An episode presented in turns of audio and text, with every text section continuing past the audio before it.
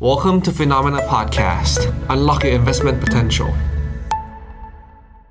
การ What's Happening นะครับเป็นประจำทุกวันพฤหัสเวลาหนึ่งทุ่มนะผมกับคุณเจษก็จะสลับกันเชิญแขกรับเชิญเข้ามาในรายการวันนี้นะครับ แขกรับเชิญวันนี้ของเราไม่ใช่คนนะครับเป็นแมว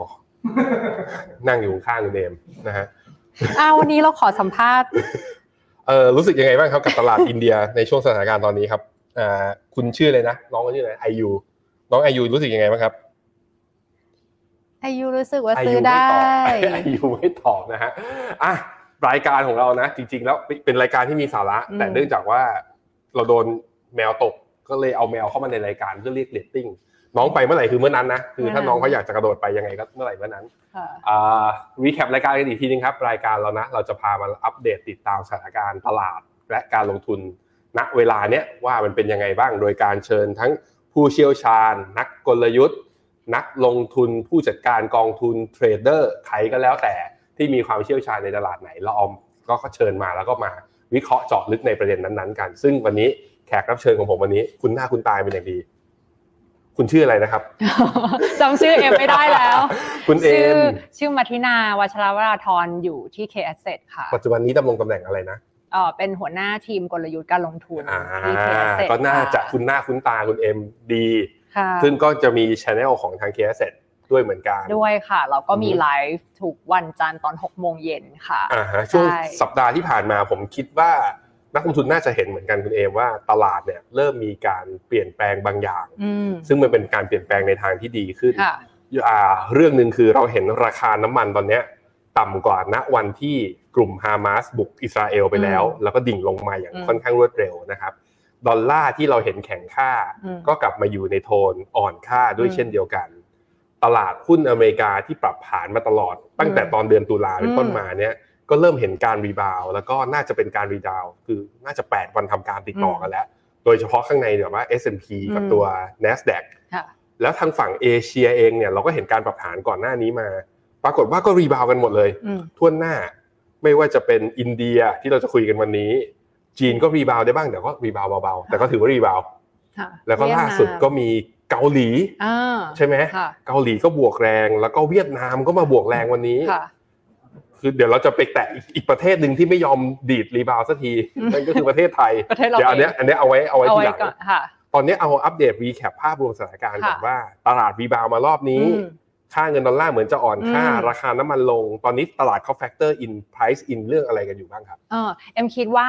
สามตัวหลักราคา อืม สินทรัพย์ที่มันทำให้มีอิทธิพลกับ risky asset ก็เหมือนที่คุณแปงบอกว่ามันคือน้ำมัน มันคือดอลลาร์ มันคือยิว อืม สิบปีพันธบัตรรัฐบาล 3 ตัวเนี้ยคือเรียกได้ว่า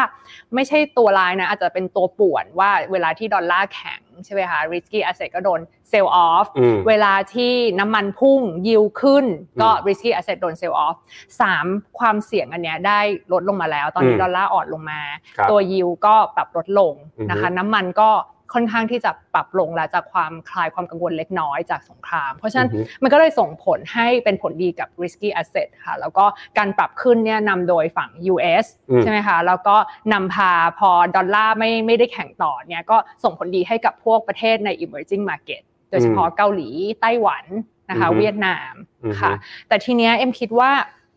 สิ่งที่ตลาดต้องคิดต่อก็คือว่า คือณตอนเนี้ยเอ็มคิดว่ามันอยู่ในโกดีล็อก ก็คือว่าเศรษฐกิจอเมริกาเนี่ยคือเราก็ไม่ได้เชื่อว่าจะมีเศรษฐกิจถดถอย แล้วก็เอ็มเอ็มคิดว่าเศรษฐกิจอเมริกายังคงดีอยู่ อือฮึ แล้ว ครับ เร็วเกินไป อืม ที่จะเรียกได้ว่าเราจะเจอวิกฤต หรือ financial crisis หรืออะไรก็ตามเอ็มคิดเอ็มยังไม่เห็นตรงนั้นเพราะว่าอะไร ฮฮ เพราะว่าตัว non farm payroll เนี่ยตัวเลขการจ้างงานนอกภาคการเกษตรเนี่ยชะลอตัวลง ใช่ นะคะซึ่งซึ่งเป็นสิ่งที่ดีว่าเราต้องการเห็นการ slow down เฟดก็ต้องการเห็นนะคะ อือฮึ แต่สิ่งที่เอ็มบอกว่า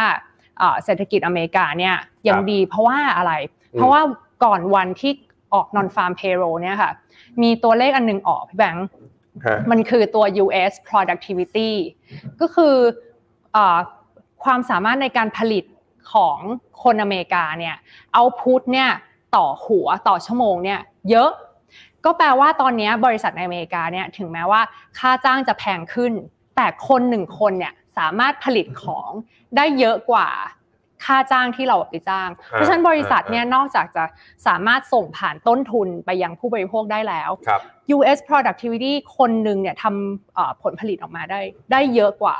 เอ่อค่าจ้างอีก เพราะฉะนั้นมันก็เลยเป็นผลดีกับกับ corporate อเมริกา แล้วก็เศรษฐกิจอเมริกาค่ะ อือฮึซึ่งมันก็สนับสนุนกันด้วยไหมครับ ว่ามันช่วง e a r n i n g season ที่ผ่านมา ซึ่งประกาศ ใช่ ขึ้นตัวใหญ่ประกาศไปไปเกือบครบหมดแล้ว ค่ะ คือในแง่ของ Sales เนี่ยไม่ได้เซอร์ไพรส์มาก อืม แต่ e a r n i n g นี่คือบีทกระจุย ใช่ โดยเฉพาะหุ้นกลุ่มเทค ใช่ หุ้นกลุ่ม communication service ค่ะ อืม consumer discretionary ด้วย อืม ก็คือว่าจริง ๆ แล้วถ้าดู overall ของเอ่อตลาดหุ้นอเมริกาเนี่ยกำไรที่ออกมาใน Q3 ก็คือถือว่า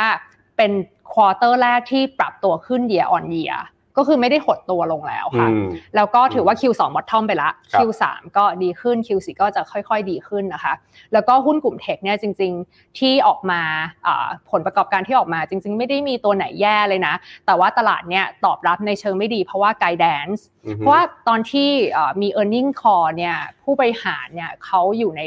ตอนนั้นมีสงครามด้วยค่ะ อ่าฮะ เพราะฉะนั้นจะให้ไปเอ่อ earning call จะไป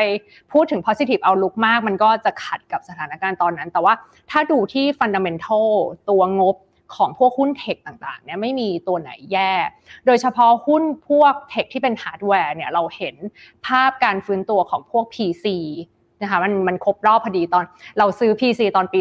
2020 ใช่ไหมคะ ตอนเนี้ยมันก็อาจจะถึงเวลาที่จะต้องเปลี่ยนไซเคิล อืฮึ ของมันแล้วก็เอ่อเห็นพิกอัพในพวกแบบฮาร์ดแวร์นะ ครั คะ บ แล้วก็พวกเซมิคอนดักเตอร์เนี่ยเราคิดว่ามันกำลังอยู่ในขาฟื้นก็คือเปลี่ยนจากดาวเทิร์นมาเป็นอัพเทิร์น อือฮึ ราคาของพวกเซมิคอนดักเตอร์หน่วยความจำอะไรเนี่ยเริ่มดีขึ้น อือฮึ ถึงแม้มันจะยังหดตัวแต่มันหดตัวน้อยลงแคบลงเรื่อยๆ แล้วก็กำลังเปลี่ยนเป็นอัพเทิร์นช่วงเนี้ยเป็นจุดที่ดีในการเข้าซื้อกลุ่มกลุ่มเทคแล้วก็กลุ่มเซมิคอนดักเตอร์ค่ะ พูดอย่างนี้มันก็แปลว่าโอกาสมันอยู่ที่อเมริกาเป็นหลักๆ หรือเปล่า ประเทศอื่นที่รีบาวด์ขึ้นมาเป็นแค่ผลพลอยได้หรือเปล่า อันนี้คือคำถามที่หนึ่งแล้วผมพูดอีกคำถามหนึ่งเลยว่าแค่ e a r n i n g ไตรมาสสามคุณเอมมันจะพอ เราไม่ดู อืม ไตรมาสสี่หน่อยเหรอ อ่า ว่าเฮ้ยมันจะออกมาดีจริงหรือเปล่า ค่ะ กลุ่มฮามาสกับอิสราเอลเขาไม่ได้เขาไม่ได้คืนดีกันแล้วนะ อืม เขายังลบกันอยู่นะ ค่ะ ทำไมตลาดถึงไป price in ว่ามันจะสงครามจะไม่ลุกลามทำไมราคาน้ำมันมันถึงจะดิ่น อืม เออเรามองวิเคราะห์มุมนี้ยังไงบ้าง จริงๆ เราเคยมีสแตทค่ะว่าเวลาที่เกิดความไม่สงบหรือว่า geopolitics เนี่ยบางทีมันไม่ได้มีอะไรที่เป็นเกี่ยวสิ่งที่เกี่ยวกับ fundamental ของบริษัท ยกเว้นราคาน้ำมัน ครับ คือบางทีที่อ่าอย่างอ่ารัสเซียยูเครนเนี่ยมัน อืม ส่งผลผ่านราคาแก๊สราคาน้ำมัน ซึ่งก็จะไปอยู่ที่ตลาดยุโรปที่เป็นความเสี่ยงหลักใช่ไหมคะ ครับ แต่ว่าเอ็มถามว่าณวันนี้เนี่ยที่เอ่ออิสราเอลปาเลสไตน์เนี่ยความเสี่ยงถ้าสมมติว่า probability ที่เราให้เนี่ยโอกาสส่วนใหญ่มันคือ confine war ก็คือเอ่อสงครามที่จำกัดอยู่ใน อิสราเอล ขบ เท่านั้น สราเอล อืม แล้วก็หวังว่าจะเป็นอย่างนั้น แล้วเราก็ให้โอกาสเอ่อที่เกิดขึ้นเนี่ยน่าจะเป็นอ่า50%นะคะแล้วก็เอ่ออาจจะมีสักเอ่อ30เอ่อหรือ 20%ที่อาจจะเป็นขยายตัวมากกว่านั้นความเอ่อสงครามอะนะคะ แต่ว่าเราก็มองว่าสุดท้ายเนี่ยมาดูความเชื่อมโยงระหว่างตลาดหุ้น แล้วก็ดูว่าเนี่ยที่ผ่านมา geopolitics เนี่ยที่เกิดขึ้นเนี่ย ครับ มีผลกระทบกับตลาดหุ้นยังไง อืม เอ็มก็ไปดูเอ่อส่วนใหญ่เนี่ยนักลงทุนจะใช้เวลาประมาณ 15-20 วันในการ digest อืม นะคะตลาดหุ้นก็แกว่งขึ้นไม่ได้ ตลาดหุ้นขึ้นไม่ได้ช่วงนั้น แต่หลังจากที่นักลงทุนเห็นแล้วว่ามันไม่มีอะไรเกี่ยวข้องกับฟันดัมเบลทัลของบริษัทเนี่ยหลังจาก 20 วันแรกเนี่ยตลาดหุ้นสามารถปรับตัวขึ้นได้ แทบจะทุกครั้งที่ อืม ถ้าสมมติไม่ได้เป็นสงครามใหญ่ๆค่ะอย่างรัสเซียยูเครนเนี่ยคิดว่าเป็นสงครามใหญ่แต่ว่าอย่างอันเนี้ยเราก็ยังเอ่อให้โอกาสว่าเป็นคอนไฟวอลค่อนข้างเยอะค่ะก็คือจำกัดพื้นที่อยู่ในบริเวณนั้น อืม ค่ะ ก็แสดงว่าตลาด 4C ไปแล้วว่า ไม่กระจายไม่ลุกลาม สงครามไม่ลุกลาม เศรษฐกิจจาก e a r n i n g ก็น่าจะมีแรงส่งโมเมนตัมมาถึงไตรมาสสี่ ใช่ น่าจะเป็นอ ค่ะ ย่างนั้น ถ้าอย่างนั้นหุ้นในอเมริกาเองอะเซกเตอร์เมื่อกี้ผมบอกไปแล้วว่า e a r n i n g อืม ที่มันออกมาเนี่ยก็คือเทคโนโลยี ค่ะ consumer discretionary แล้วก็อ่า communication service สาม อืม เซกเตอร์ที่ outperform มากๆในแง่ของ ค่ะ e a r n i n g นะฮะ ค่ะ มันคือสามเซกเตอร์ที่เป็นเป้าหมายในการลงทุนไหมมันมีเซกเตอร์อื่นด้วยไหมเนี่ย ใช่จริงๆ เอ็มอยากจะพูดถึงเซกเตอร์เทคนิคนึงนะ ถ้าดูในหน้า 12 เนี่ย ครับ จะเห็นว่าแมวเขาตั้งใจฟังมากเลยค่ะ วันนี้หนูต้องได้ความรู้แล้วลูก ตอนที่เขามานั่งตักผมตอนก่อนเข้ารายการน่ะกระฟัดกระเฟียดมากอยากจะลงพอมานั่งตรงนี้แล้วอะไรของคุณเนี่ย นี่คือนิ่งมากเลย เขารอ ค่ะ ฟังอัปเดต อ๋อ เขาจะ โอเค เขาจะซื้อนี่แล้วไง IMF รายได้ จะ เขาเยอะปีนี้ เขาจะ ออก นี่คือซื้อ KG Tech อาจารย์จ้า ใช่ โอเค กลับมาที่เทคโนโลยีค่ะ อือฮึ คือเอ็มคิดว่าเอ่อเรื่อง recession ที่เราคิดกัน อืม เอ่อคุณแบงค์มันอาจจะไม่ใช่ recession ที่เกิดมาเป็น national wide ก็คือ recession ทั้งอเมริกา ครับ แต่มันอาจจะเป็น roaring recession ก็คือบางทีมีอุตสาหกรรมบางอุตสาหกรรมดี อุตสาหกรรมอีกอันนึงไม่ดี อย่างเช่นที่ผ่านมาเนี่ยเทคไม่ดีนะ เราต้องยอมรับว่าเทคไม่ดี ภาคการผลิตไม่ดี พวก ISM manufacturing เนี่ยอยู่ต่ำกว่า 50 อืม อันเนี้ยเอ็มคิดว่าเทคโนโลยีเซกเตอร์เนี่ยอยู่ใน recession ไปแล้วก็คือถ้าดูในรูปนี้นะคะ ก็คือว่าคนเอ่อจำนวนคนที่ถูก lay off นะคะจากบริษัทเทคเนี่ย อืม เราจะเห็นว่าพวก Amazon เราจะได้ยินข่าวว่าแบบ Amazon Facebook มีการปลดพนักงานค่อนข้างเยอะนะคะ แล้วก็มีการเอ่อลดต้นทุน แล้วก็มีการเอ่อลด spending ที่มันไม่จำเป็นอะ ครับ นะคะอย่างเช่น Metaverse ก็มีการลดลง เพราะฉะนั้นเอ็มคิดว่าบริษัทเทคบริษัทที่เกี่ยวกับฮาร์ดแวร์ PC เซมิ อืม อ่า อืม เขาได้อยู่ใน Recession ไปแล้ว แล้วตอนนี้เขากำลังฟื้นเพราะเขามีการลดต้นทุนไปแล้ว เขามีการเอ่อวาง business plan เขามีการปรับปรุงโครงสร้างหนี้นะคะบางบริษัทที่อย่างบริษัทเทคเนี่ยส่วนใหญ่เงินสดเยอะอยู่ละ เพราะฉะนั้นเขาก็มีการแบบเพิ่มเงินสดเพิ่มมากขึ้นในช่วงที่เขาเอ่อพยายามที่จะระมัดระวังถ้า forecast ว่ามี recession แต่ถ้าบริษัทเทคอื่น ๆ ที่ต้องการกู้ยืมเนี่ย อืม เราต้องไม่ลืมว่าตอนปี 2020 ปี 2021 เนี่ยเขามีการปรับปรุงโครงสร้างหนี้ เพราะว่าดอกเบี้ยมันหล่นไปอยู่ค่อนข้างต่ำ ใช่ ใช่ไหม ใช่ คะเพราะฉะนั้นเขาก็จะได้ประโยชน์จากตอนการ refinance ในช่วงนั้น เพราะฉะนั้นสรุปก็คือเอ็มคิดว่าบริษัทเทคเนี่ยเราอย่าไปคิดว่าเขาจะพอมี recession มาแล้วบริษัทเทคจะเป็นยังไง บริษัทเทคจะไหวไหม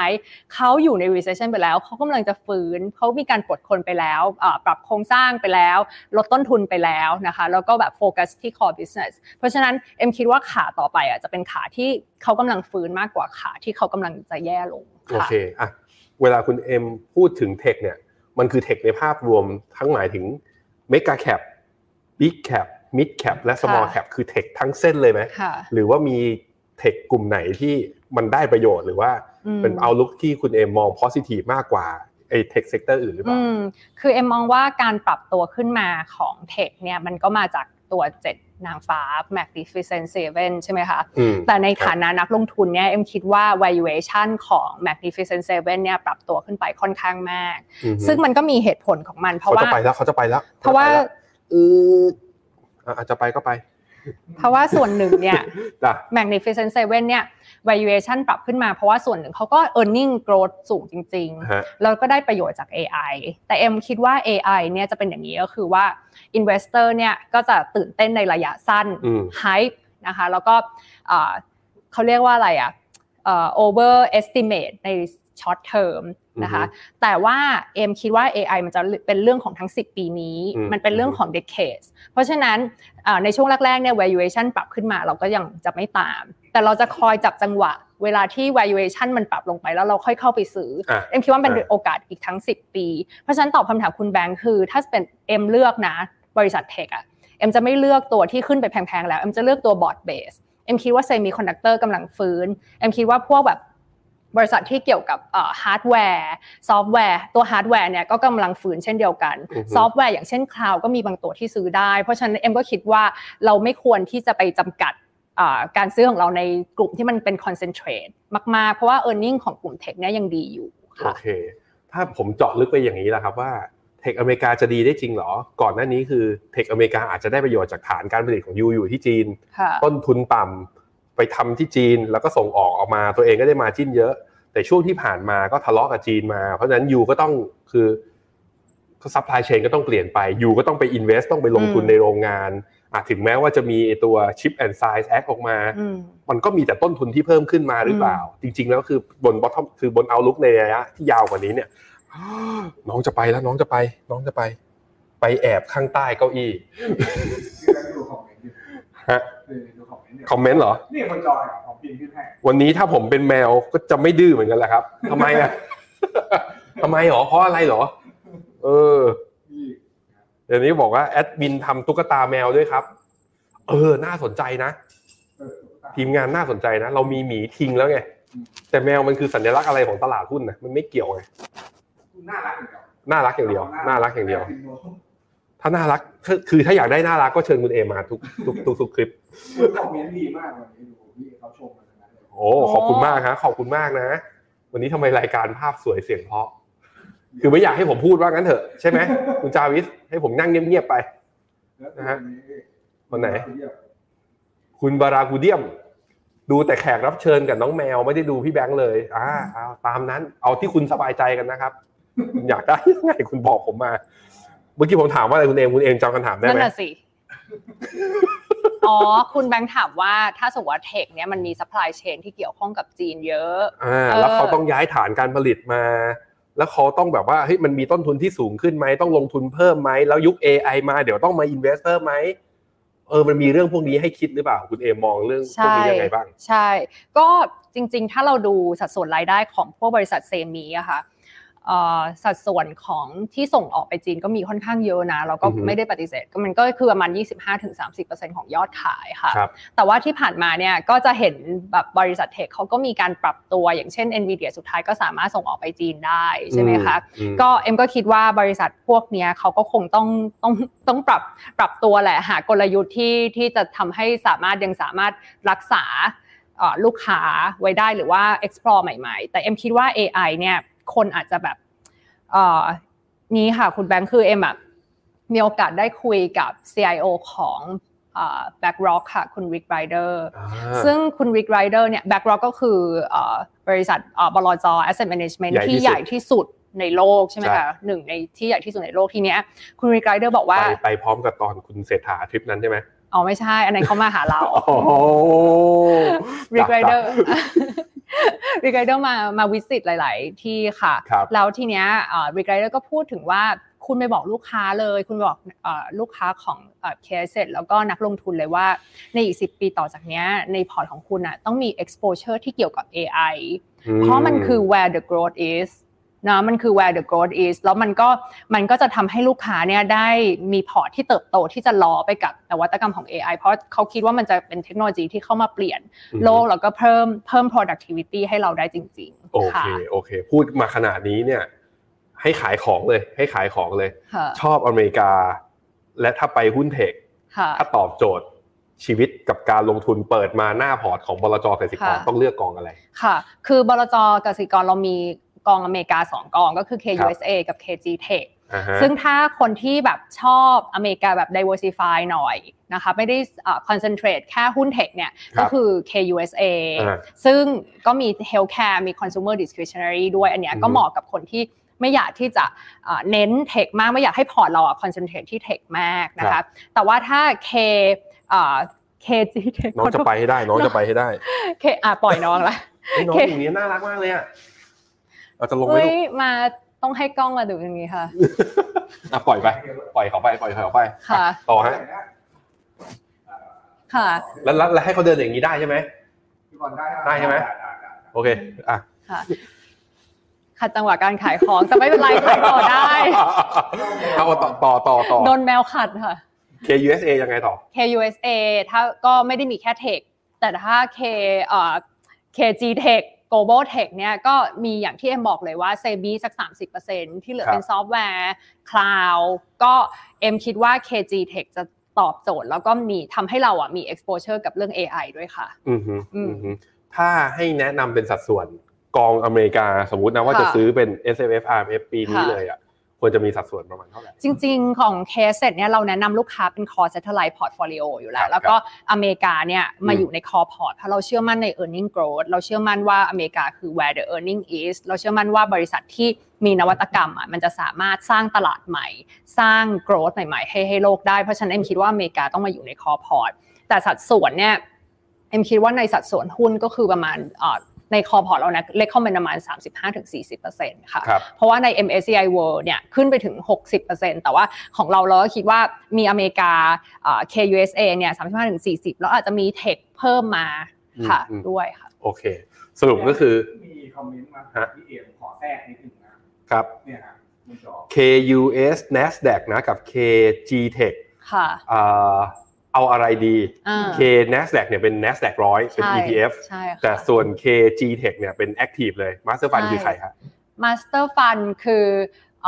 โคลัมเบียเทรนิโดค่ะ อ่า ค่ะ อ่ะ โคลัมเบียเทรนิโด ลงสองกองนี้ควรคาด ก็ หวังยังไงต่างกันยังไง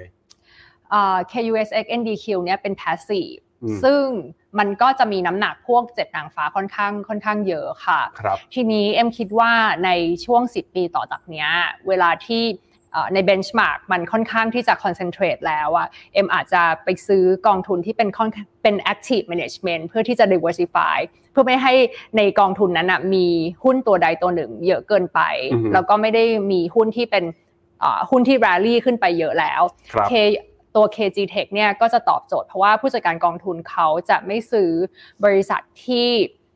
เป็น growth at reasonable price อะค่ะก็จะ อือฮึ คือไม่ overpay แล้วก็จะซื้อบริษัทที่ไม่ได้แพงเกินไปดู valuation เป็นหลัก เพราะฉะนั้น M อาจจะเลือกเป็นตัว passive เป็น K เอ้ยตัว active เป็น KG Tech ค่ะ โอเคโอเค สรุปมุมมองต่อเศรษฐกิจอเมริกา คือคุณเอมองว่า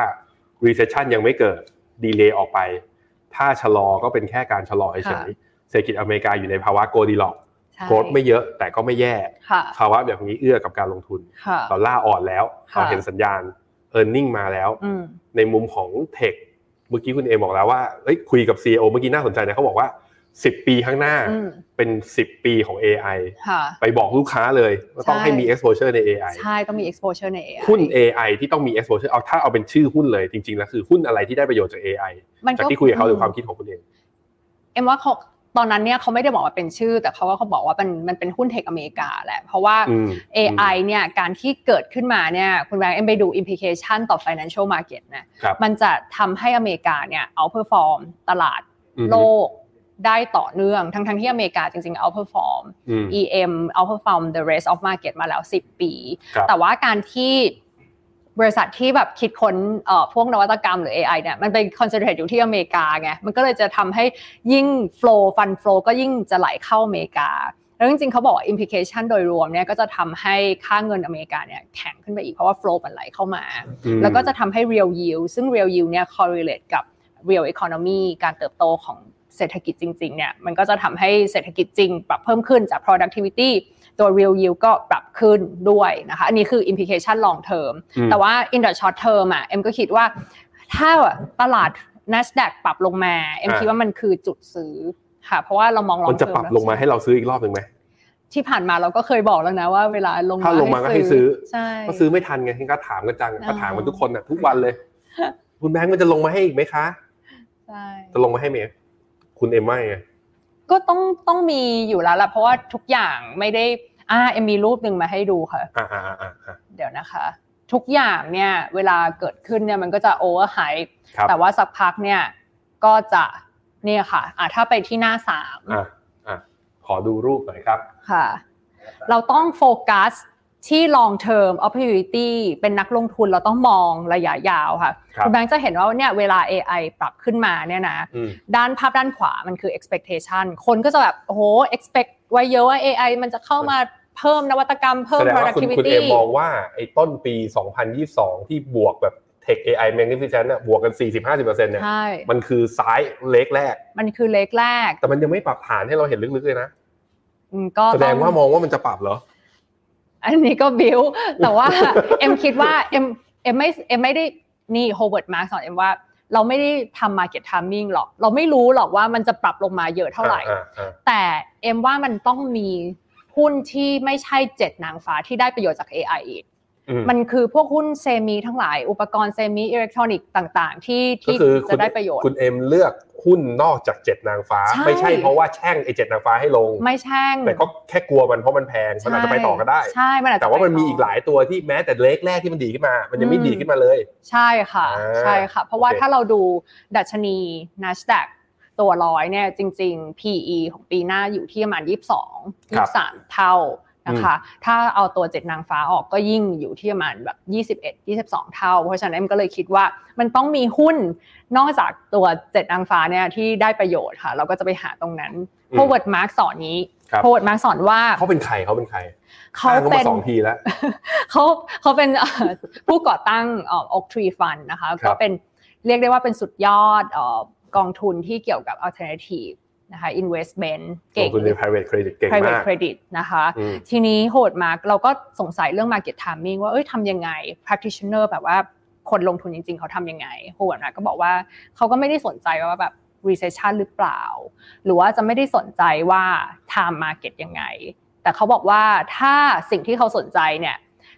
price is what you pay value is what you get ใช่ไหม คือถ้าสมมติราคาที่เราซื้อต่ำกว่า value ที่เราจะได้เราก็จะเข้าไปซื้อ อ้าวแล้วถ้าตลาดลงมาอีกก็ซื้ออีก ถ้าตลาดลงมาอีกก็ซื้ออีก อันเนี้ยคือ เหมือนที่เรา วิธี ถั่วจีน ใช่ค่ะ ไม่สิ แต่เราเราต้องมั่นใจในสิ่งที่ที่ อ่า ค่ะ อ่ ที่เราจะซื้อ เพราะฉะนั้นก็ก็เนี่ยค่ะอันนี่คือวิธีของเอ่อนักลงทุนระดับโลกเนาะ อืม ค่ะ อืมอืมคุณเอ็มก็ยึดถือแนวนี้ด้วยเหมือนกัน ใช่ก็ถ้าสมมติว่าเรามั่นใจในสิ่งที่ที่เรากำลังจะซื้อ fundamental มันยังได้ earning growth ยังเติบโตนะคะ PE ตับลงปรับลงมาเราก็ซื้อ โอเค ค่ะ ผมถามถึงเศรษฐกิจอเมริกาอีก อืม คำถามหนึ่งแล้วเดี๋ยวพาไปหาโอกาสการลงทุนที่อื่นบ้าง ค่ะ บางคนเพราะว่าบางคนอาจจะแบบว่ามีอเมริกาอยู่เต็มพอร์ตแล้ว อืม มีหุ้นเทคไอที่มีอยู่อะทั้งอาร์คทั้งเบลลี่กิฟฟอร์ทั้งอะไรมีเยอะแยะไปหมดเลย อยากจะไปหาที่อื่น แต่ว่าขอก่อนไปต่อ คุณเอ็มกลัวกับการกังวลเรื่องหนี้สาธารณะของอเมริกาบ้างไหมที่จะ อ่า โตขึ้นมาระเบิดระเบ้อขนาด ใช่ นี้ กังวลไหมว่าเดฟซีลิงอ่ะครับเนี่ยใกล้ๆเนี่ยมันจะมีปัญหาอีกรอบหนึ่งหรือเปล่า กังวลไหมว่าดูเหมือน อเมริกาจะเกี่ยวข้องกับทุก ๆ ความขัดแย้งที่ผ่านมา อืม แล้วก็เริ่มแบบว่าอ่ะถ้าอ่านหนังสือเรเดโอนะ หรือก็จะมีบางแคมป์ก็บอกว่าอเมริกาใกล้จะเข้าสู่รอบของการแบบว่า คือจบแล้ว อืม หลังจากนี้ไปนี่อาจจะเป็นขาขึ้นรอบสุดท้าย อืม กังวลเรื่องพวกนี้บ้างไหม ไม่กังวล นะ ก็เอ็มเราเคยคุยกันว่าเรื่อง dead ceiling เนี่ยเป็นเป็น noise แล้วมันก็จะผ่านมาแล้วก็ผ่านไป อืม เคยมีคนบอกเอ็มว่าเวลาลงทุนเนี่ยเราลงทุนในประเทศอเมริกาเลยเราลงทุนในบริษัทอเมริกา อือหือ จริง ๆ ประเทศอเมริกาก็พึ่งพา domestic consumption ใช่ไหมคะ แต่บริษัทอเมริกาเนี่ยขายทั่วโลกเลยนะคุณแบงค์ อืม Microsoft เนี่ยมันคือเศรษฐกิจโลกหรือเปล่ามันไม่ใช่เศรษฐกิจอเมริกา ใช่ไหมคะ ครับ เอ่อ็นวีเดียหรือว่าบริษัทอะไร Facebook เนี่ยมันคือใหญ่กว่าบางประเทศแล้ว เพราะฉะนั้นเอ่อเราเนี่ยกังวลเรื่องเศรษฐกิจได้ มันก็จะทำให้ตลาดหุ้นปรับ ครับ ฐานแหละ แต่ว่าสิ่งสุดท้ายที่เอ็มคิดว่าเราต้องโฟกัสอะมันก็คือพื้นฐานบริษัท อืม ใช่ไหมคะทีนี้กลับมาที่คุณแบงค์บอกเรื่องหนี้ อืม เอ็มคิดว่าถ้านักลงทุนเนี่ยอ่าไปอ่านเฮดไลน์ค่อนอ่านเฮดไลน์เรื่องนี้ก็จะทำให้กังวลเหมือนที่ที่เอ็มกังวล ใช่แต่ว่าเอ็มอยากที่จะเอาภาพนี้มาให้ดูค่ะ เวลาที่เรา หน้า หน้าสองค่ะ ครับ เวลาที่เราเห็นข่าวว่าหนี่บัตรเครดิตการ์ดคนอเมริกาสูงสุดออทามไฮ เอมเอาหน้านี้มาให้ดูว่ารายได้ net worth ความมั่งคั่งของคนอเมริกาก็ออทำ high เช่นเดียวกัน อ่ามันโตไปด้วยกัน นะคะมันโตไปด้วยกันนะคะ แล้วก็ถ้าดูตัว household debt ต่อ GDP ก็คือหนี้ภาคครัวเรือน ครับ โดยหารเอ่อขนาดเศรษฐกิจของของอเมริกาเนี่ยจะเห็นว่าจริง ๆ แล้วเนี่ยคุณแบงค์จะเห็นว่าเส้นสีส้มเนี่ยมันปรับลงด้วยซ้ำนะคะแสดงว่าหนี่เยอะก็จริงแต่รายได้มันเยอะกว่าไงคือ ม รายได้มันโตตามทันคนเขาถึงไปไปก่อหนี้นะคะเพราะฉะนั้นก็เวลาอ่านเฮดไลน์แล้วก็สร้างความกังวลก็มาดูช่องฟิโนเมนาได้เราจะเราจะให้ข้อมูลที่ เราจะให้ข้อมูลที่ถูกต้อง ขายของ ค่ะ กันไปขายของกันมา ค่ะ สรุปคือหนี้เขาโต แต่รายได้เขาโต โตกว่าค่ะรายได้โตกว่ากราฟมันถึงลง อืม ค่ะ ถูกต้องถูกต้อง ค่ะ เพราะฉะนั้นก็ต้องดูกันดีๆ ดูกันดี มีอีกอันนึงเพื่อสร้างความมั่นใจให้ ๆ ได้เล กั ยฮะ จัดมา ให้กับนักลงทุน ครับหน้า ค่ะหน้าเจ็ดอันนี้ ผม เนี่ยเป็น financial Sta- stability report ของเฟดเลยนะคะ คือเฟดเนี่ยเขาก็ต้องดู วิ ไง ธี ว่า การวิธีการดูดูยังไงฮะ อ่า อ่ะ เฟดเนี่ยเขาก็ต้องมีรายงานออกมาพี่แบงค์ทุกควอเตอร์เลย ครับ ว่า การที่ดอกเบี้ยสูงขนาดนี้ 5.5%เนี่ยส่งผลกระทบอะไรกับภาคการเงินบ้าง อ่าฮะ เขาก็ไปดูทุกช่องทางเลยนะคะ ปรากฏว่าการที่ดอกเบี้ยปรับขึ้นมาเยอะขนาดนี้เนี่ย แต่ ครับ พี่แบงค์ดู household debt ต่อ GDP business debt ต่อ GDP เนี่ยปรับตัวลงนะคะ แล้วก็ถือว่าไม่ได้อยู่ในระดับที่สูงนะคะ เพราะฉะนั้นเอ็มก็โดยเฉพาะตัว household ก็คือเส้นสีเทาเบียงจะเห็นว่ามันค่อยๆ ปรับลงมาตั้งแต่ปี 2008 ด้วยซ้ำ อ่ เพราะฉะนั้น อ่ แสดงว่าครัวเรือนของคนอเมริกาเนี่ยจริงๆเขาเนี่ยไม่ได้ก่อหนี้เยอะคือเขาก่อหนี้แต่รายได้เขาเยอะกว่าเยอะค่ะเพราะฉะนั้นถ้าดูตัว household debt to GDP เนี่ยจะเห็นว่าปรับตัวลง M สำหรับ M M คิดว่าไม่ได้เป็นปัญหาค่ะ โอเคโอเค มีคำถามถึงกองเคสเสร็จเข้ามา ผมเลือกเฉพาะคำถามที่เกี่ยวข้องกับตลาดหุ้นอเมริกา ค่ะ เข้ามานะครับคุณเอมคุณปาดวงใจครับก็ถามว่า KUSA ตอนเนี้ยติดลบอยู่ ค่ะ 9% ค่ะ เอาถั่วเลยไหม ถั่วเลยค่ะ ถั่วเลยนะ ค่ะ อ่าต่อไป จริ ใส่ งๆ เราแนะนำให้ลูกค้าทยอยเข้าซื้อแล้วก็ทำ DCA สำหรับกอง KUSA ได้เลย โอเค เพราะว่าเป็นอย่างนี้ค่ะ ใจความของมันก็คือว่าเขาไม่ใช่กองที่ overpay ม ไม่ใช่กองที่ซื้อ gold at any price แต่เป็น อือฮึ gold at reasonable price เพราะฉะนั้นเอ็มคิดว่าถ้าล้อไปกับการเติบโตของบริษัทในอเมริการะยะยาวก็คือ KUSA ค่ะ ครับผม คุณเวลาคูเดียมนี่อยากเห็นหน้าตาแล้วว่าเป็นใครเขาบอกเชื่อคุณเอม เชื่อคุณเอมก็บอกใส่ KUSA ใส่ K เวียดนาม ใส่ K Index เป็นคอพอร์ตแล้วจะพุ่ง 48%คือบอกได้แม้กระทั่งเลขที่จะพุ่งด้วยว่า 48%ใครฮันนี่หน้าม้าหรือเปล่า ไม่ใช่ คุณเอมแอบพิมพ์อะไรอยู่ของตัวเองอ เอ็ม ยู่ พิมพ์เองเนี่ยแมวพิมพ์หรือเปล่าเอ้ยเมื่อกี้ เอออีกเอาไปพิมพ์หรือเปล่า ขอบคุณมากนะคะ ต่อไปคุณชินโอสุเกะเขาขอถามเรื่อง K Change K Change เป็นยังไงบ้างครับ เคเชนเนี่ยก็เป็นหุ้นกลุ่มโกรด อืม ซึ่ง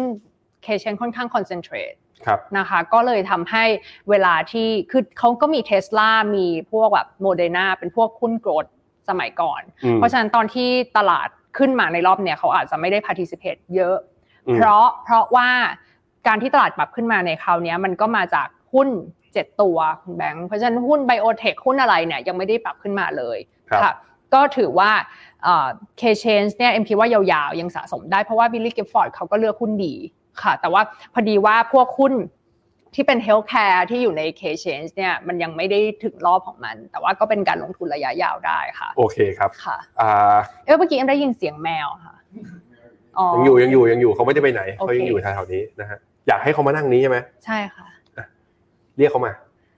มาค่ะ ระหว่างนี้ก็ถามไปได้ อ่ะไปถึงตลาดอเมริกาและคุณเอมีมุมมอง positive แต่เฉพาะตลาดอเมริกาไหมครับ ไม่ใช่ค่ะ เรา เรามีมุมมองคือที่เคเซ็เนี่ยเรามีมุมมองทั้งอเมริกา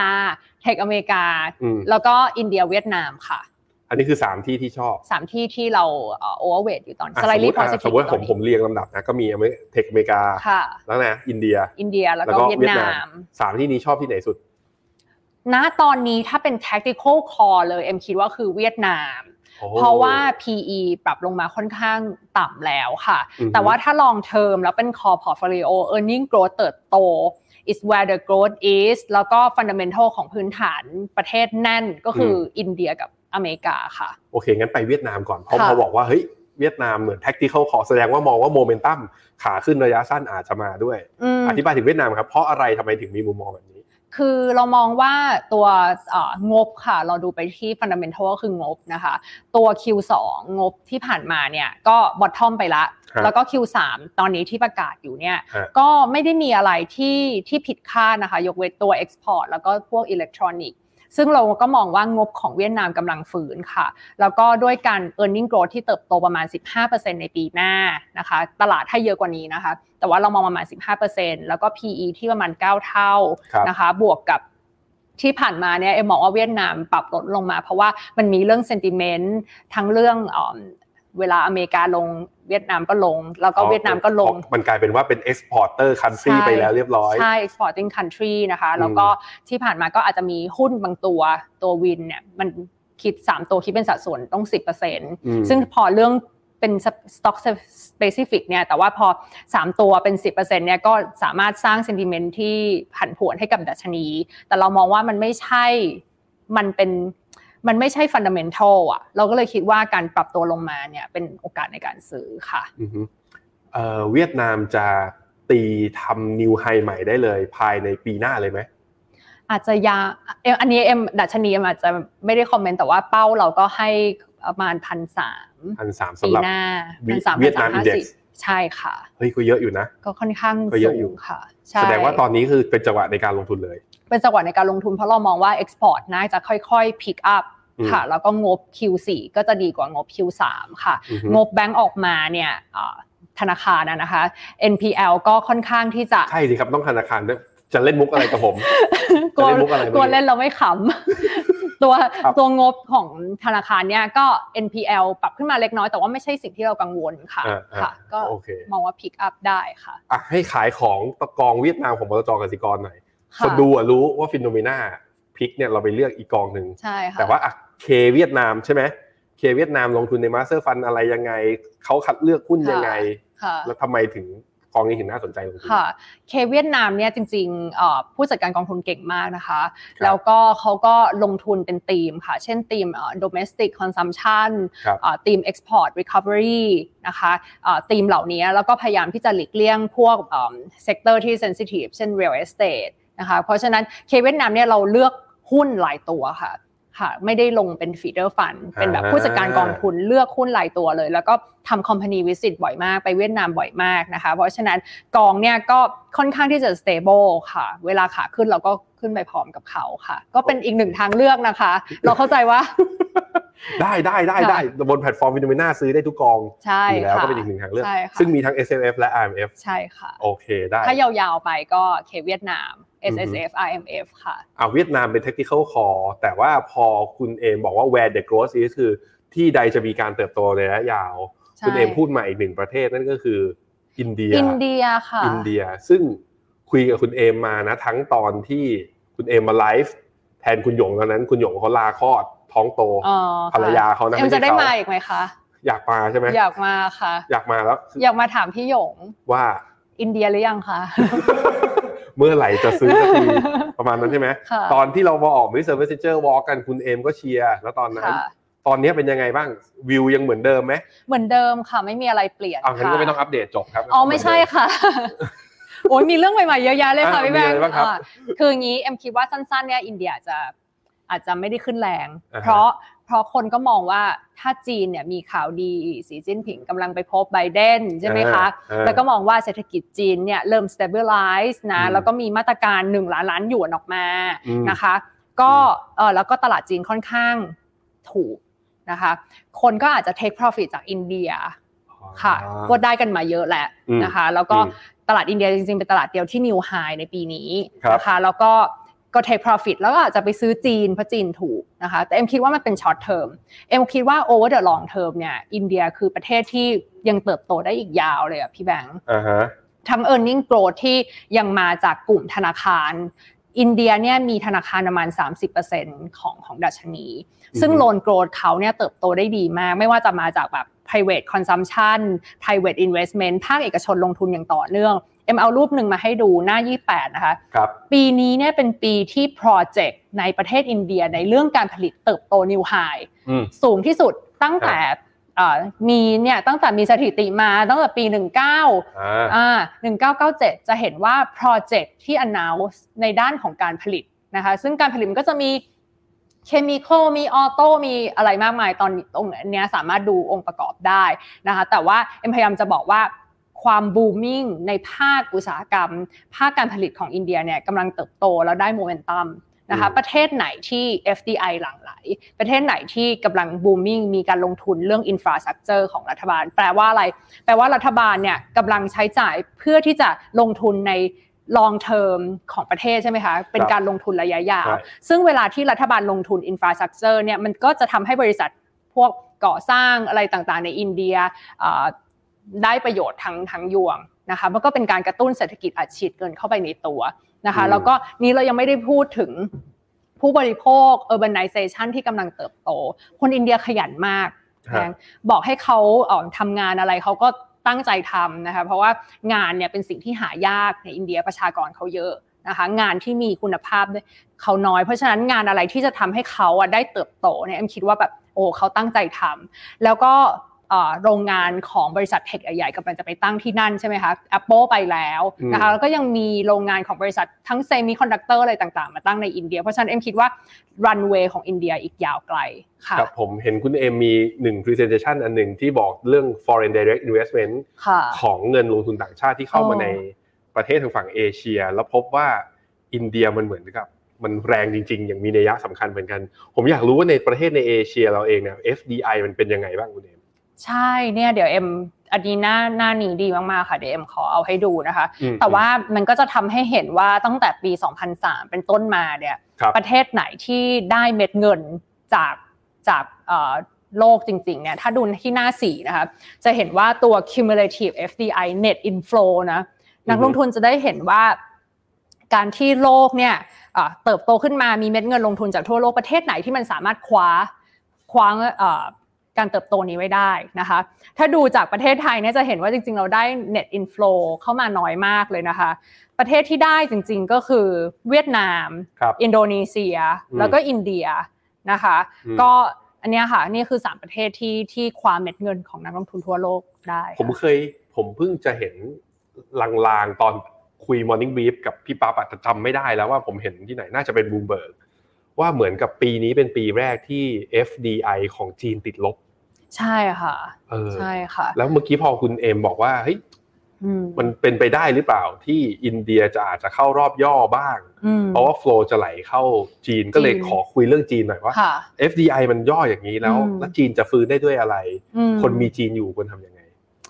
จีนจะฟื้นได้ด้วย valuation ที่มันค่อนข้างต่ำค่ะ อืม แล้วก็คนก็มองว่าเศรษฐกิจคงไม่แย่ไปกว่านี้ ภาคอสังหาก็คงประคองประคับรัฐบาลประคับประคองอยู่ที่เท่านี้ ราคาบ้านไม่ไม่ได้ปรับลดลงแล้ว แต่มันแค่ยังไม่ใช้เวลาในการฝืนค่ะ เพราะฉะนั้นจีนเนี่ยก็จะอาจจะเอ่อปรับตัวขึ้นได้มากจาก valuation ที่ถูก แต่ถามว่าไปได้ไกลไหมเอ็มเอ็มยังสงสัยเอ็มยัง อืม เอ็มยังคิด อืม ยังเดาอยู่ เพราะว่าอะไรเพราะว่าถ้าเรามองไปยาวๆเนี่ย structural เนี่ย population ของเขาก็เข้าสู่ aging ใช่ไหมคะเขาบอกว่าแต่ก่อนเนี่ยเวลา retirement สิบคนเนี่ย ฮะ เอ่อหนึ่งคนเนี่ยก็จะหมายความว่าเวลาที่มี retirement 10 คนจะมีคนเข้ามาใน labor market ใหม่ 5 คน แต่ว่านับจากนี้ต่อไปเนี่ย retirement 10 คนเนี่ยนะคะคือคนออกจากตลาดแรงงานไปนะจะมีคนเข้ามาใน labor market แค่คนเดียว อืม เออนะคะเพราะฉะนั้นก็ก็คือเอ็มว่าจีนเนี่ยก็อาจจะเข้าสู่จีนเนี่ยก็เข้าสู่ อาจจะเข้าสู่ยุคที่เป็นการเติบโตที่ชะลอตัวลง อือฮึ นะคะแต่ว่าจีนเนี่ยเอ็มคิดว่ามันไม่มีหรอกประเทศไหนที่ลงทุนไม่ได้โฮเวิร์ดมาก็พูดอย่างนี้นะ เขาบอกว่าถ้าให้เลือก 2 อัน อันนี้คือพอดีไปฟังเพิ่งไปฟังมาอยากจะแชร์ให้นักลงทุนฟังค่ะ อันนี้คือวิธี สอง คิด อันระหว่างอะไร อ่าสองอันระหว่าง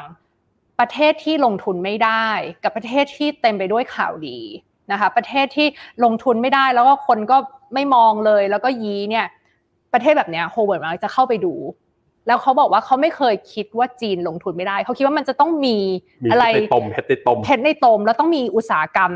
ในจีนที่ยังเติบโตได้ อืม นะคะซึ่งอันเนี้ยเอ็มเอามาแปลความต่อเองคิดว่าเซกเตอร์ต่างๆ ที่รัฐบาลจีนสนับสนุนนะไม่ว่าจะเป็น Clean Energy ตอนนี้จีนเป็นผู้ผลิตโซลาร์ที่ใหญ่ที่สุดในโลกใช่ไหมคะ ครับ พลังงานลมพลังงานแสงอาทิตย์นะคะ AI ชิปเซมิคอนดักเตอร์อุตสาหกรรมโรบอติกต่างๆ สิ่งเนี้ยคือสิ่งที่รัฐบาลจีนเอาเงินลงทุน อืม แล้วเขาต้องการให้มันเติบโตขึ้นมาให้ได้เพราะว่าประเทศจีนพึ่งพาการผลิตเอ็มก็คิดว่าเนี่ยแหละคือเพชรในตมที่มันยังมีอยู่ ในประเทศที่ทุกคนแบบอาจจะมองในแง่ลบ แต่ว่าก็จะมีเซกเตอร์ที่ที่เป็น rising star ขึ้นมาได้ค่ะ โอเค ถ้าสมมุติ มีเงินว่างๆเลย อืม แล้วเลือกระหว่างสองประเทศนี้ ค่ะ อินเดียกับจีน ค่ะ ถ้าพูดอย่างเงี้ย ผมเล่นอย่างนี้ได้ไหมพอฟังจากคุณเอมนะให้อย่างนั้นก็จีนมาลงมาลึกไง อืม งั้นผมเอาเงินไปใส่ในจีนก่อน อืม พอจีนรีบาวด์สักมาสัก ค่ะ รอบหนึ่งผมค่อยขายแล้วเอามาไว้อินเดีย ค่ะ อันนี้คือสิ่งที่คุณเอมกำลังจะแนะนำไหม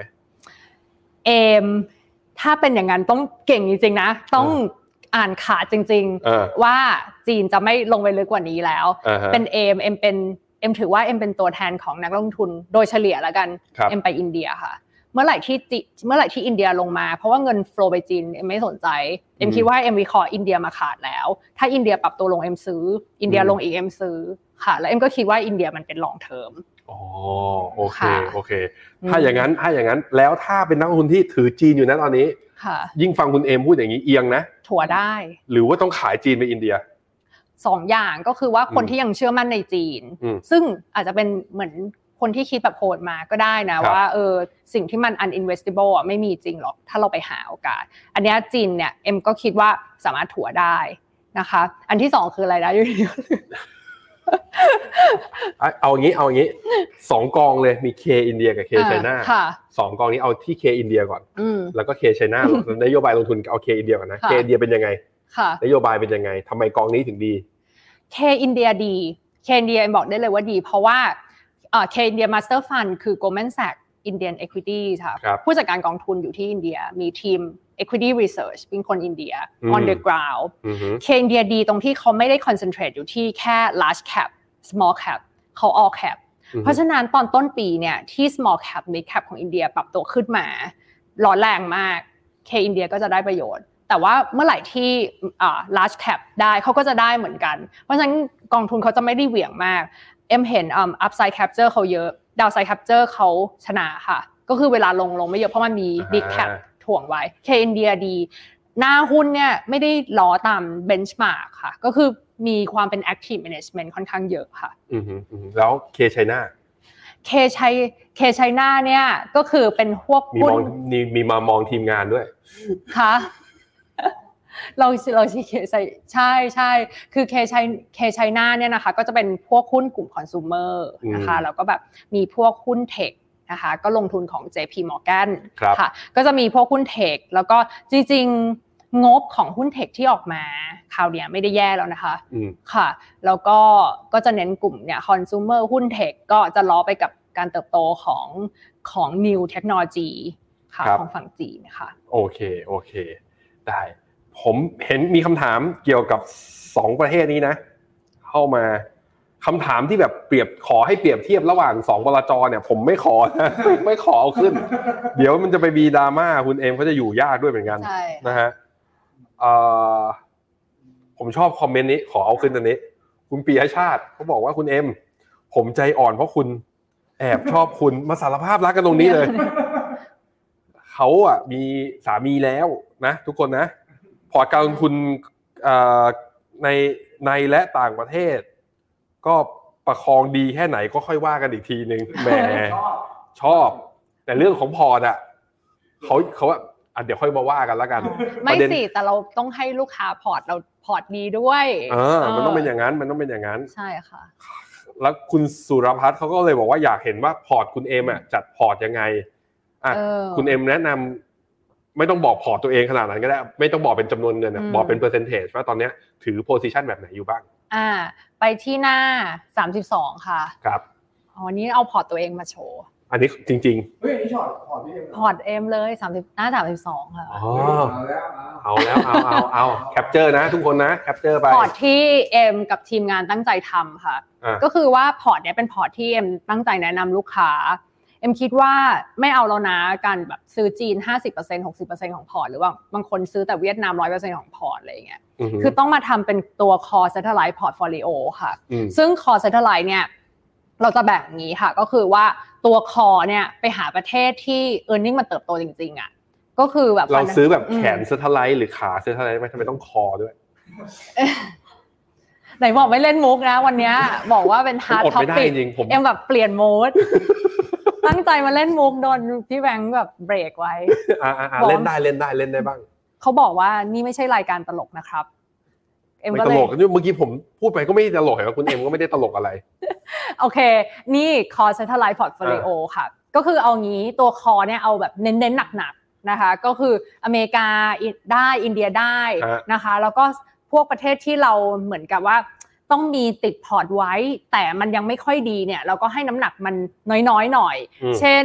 อิตอ่าเช่นจีนนะคะ เช่นไทย เช่นยุโรป มีไว้บ้าง เป็นตัว diversifier นะคะ แล้วก็เผื่อว่าไซเคิลมันเทิร์นขึ้นมากลับขึ้นมานะ เหมือ คะ นเหมือนคุณเอ็มพอร์ตที่เลือกเนี่ย จีนไม่ได้เลือกเคชัยนา ใช่เราเลือก KCCTV เออ เพ เพราะ ราะ ว่า ว่า มันต่างกับเค ใช่ ชัยนายังไงครับ KCCTV เนี่ยเรามีการคุม volatility แล้วก็เป็นการลงทุนในตัวจีน A share นะคะจีน A share แล้วก็คุมโว เพราะฉะนั้นเมื่อไหร่ที่โวเยอะเนี่ย volatility เยอะเนี่ยเราจะเพิ่มเงินสด มันก็เลยทำให้ดาวไซด์ของเอมเนี่ยไม่เยอะนะคะ แล้วก็อุตสาหกรรมต่างๆ ที่เอ็มพูดมาของจีนเนี่ยไม่ว่าจะเป็นพวก Industrial AI Semiconductor เนี่ยมันอยู่ที่ A share ครับ มันอยู่ที่จีนแผ่นดินใหญ่เอฟก็เลยเลือกเป็น KCCTV ค่ะ แล้วก็เนี่ยค่ะในพอร์ตเอ็มก็คอตัวคอเนี่ยก็จะมี KUSA K Europe K Japan KCCTV India Star ก็คือไทยค่ะ แล้วก็มีเอ่อ fixed income เอ็มคิดว่าเอ่อเราใช้เป็น K fix plus นะคะ 25%แต่เอ็มคิดว่า ตัวนี้ duration เท่าไหร่ฮะ สั้นๆค่ะอันเนี้ยไม่ไม่ไม่สูงมากค่ะ โอเค ไม่ถึงเอ่อประมาณ 2 1ถึง3ปีค่ะ แต่ว่าเอ็มคิดว่าเอ่อ10 ปี US Treasury ที่ 5.5 เอ็มเพิ่งคุยกับ CIO เอ็ม พีคไหม ที่ต่อ maybe the best เอ่อ timing ในการเข้าตราสารหนี้ค่ะ น่าจะเป็นจุดการเข้าตราสารหนี้ที่ดีที่สุดในรอบ 10 ปี โอ้ ที่ ขนาดนั้นเลยอืม 5.5 ค่ะ แต่ว่า ห้าจะเห็นเหรอ ไม่เราไม่เห็นก็คือ หมายความว่าถ้า ถ้า เรา เห็นก็ซื้อ ถ้าเห็นก็ซื้อแล้วก็ hedging cost มันก็ค่อนข้างสูงไง อืม แบงก์เราก็เลยไม่ได้แนะนำเป็น global bond เราก็แนะนำเป็นบอลไทย ซึ่งบอลไทยก็ให้อ่า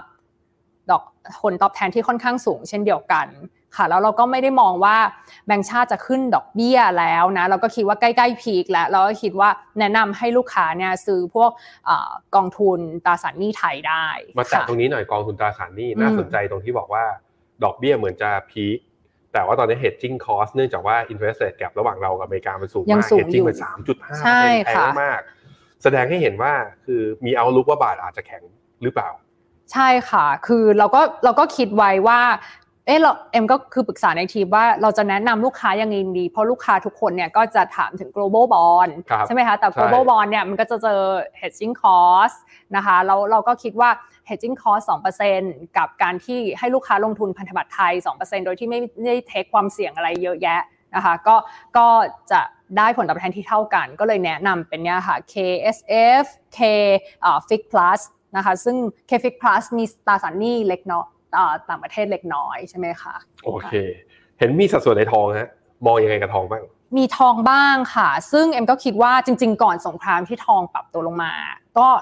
จริง ๆ ควรที่จะทยอยซื้อนะคะ แต่ว่าตอนนั้นเราก็ยังไม่ได้รู้ว่าว่าจะมีสงครามหรอกแต่ว่าทองปรับลดลงมาค่อนข้างลึกเช่นเดียวกัน ครับ แต่ว่าพอวันที่มีสงครามปูบาเอ็มคิดว่าต้องต้องซื้อทอง แล้วตอนนี้ เพื่อ มันขึ้นมาแล้ว แล้วมันก็กำลังจะลงแล้ว เออแต่ถ้ามันลงเนี่ยเอ็มก็คิดว่าน่าจะเป็นจังหวะในการเข้าสะสมนะ เพราะว่าปี อืม หน้า